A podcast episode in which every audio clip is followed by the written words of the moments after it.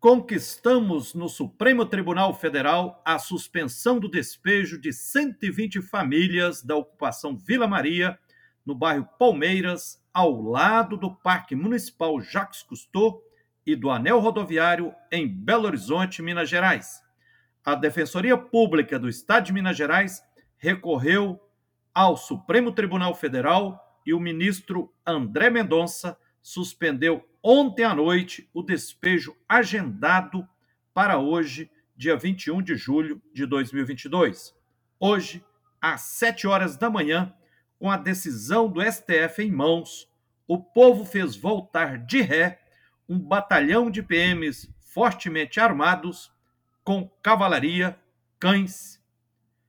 O ministro do S T F decidiu que não pode haver despejo sem alternativa digna e prévia de moradia para todas as famílias e decidiu que o despejo seria descumprimento da D P F oitocentos e vinte e oito do S T F, que suspende os despejos no Brasil até trinta e um de outubro de dois mil e vinte e dois. Sábado, dia vinte e três de julho, agora, às dez da manhã, faremos culto interreligioso para celebrarmos esta vitória da luta por moradia, um direito sagrado e constitucional.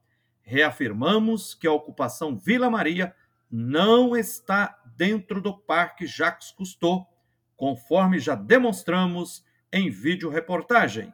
Um abraço terno na luta, Frei Gilvander, da Comissão Pastoral da Terra, para a Rádio América.